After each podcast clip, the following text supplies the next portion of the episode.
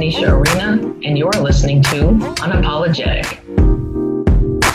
It's not enough to not be racist. We all need to be working to be anti-racist, because that is actually taking a stand and doing something, saying, oh, I'm not a racist.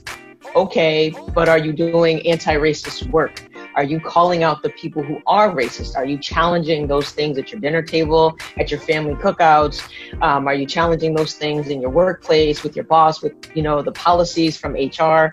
Because a lot of those things have racism baked into them. So it's not enough to say, well, I'm not a racist. And even challenging what that means, because you could date somebody who's black, you could have kids with somebody who's black, you could have friends who are black and still be racist. Because we've all been indoctrinated under white supremacy, and it's designed to be blind. Because how do you hide something? You put it in plain sight.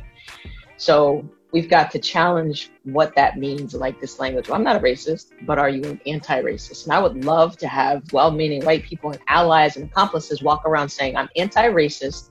And what that means is I'm checking people.